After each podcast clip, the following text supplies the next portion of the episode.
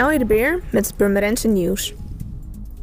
Vandaag gaat de gemeente enkele trimtoestellen van het Leegwaterpark verplaatsen naar het vernieuwde Kooimanpark.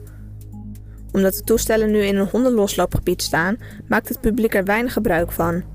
De nieuwe locatie moet hier vanaf vandaag verandering inbrengen.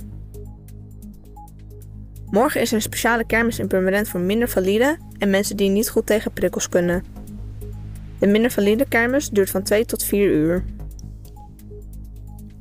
Bewoners van de Wijnevenne kregen deze week te maken met nepverkopers van Liander. Het gaat om twee jonge jongens die erg opdringerig waren. Liander waarschuwt Purmerenders hier niet op in te gaan en laat weten niet aan deurverkoop te doen.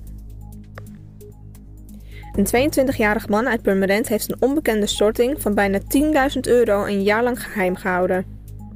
Het geld kwam van een vrouw uit België. Hoe het geld op zijn rekening is gekomen, is nog onbekend. Voor het geheimhouden krijgt de man een taakstraf van 30 uur en hij moet al het geld terugbetalen. Vandaag opent de vernieuwde Xenos in het Eggertcentrum.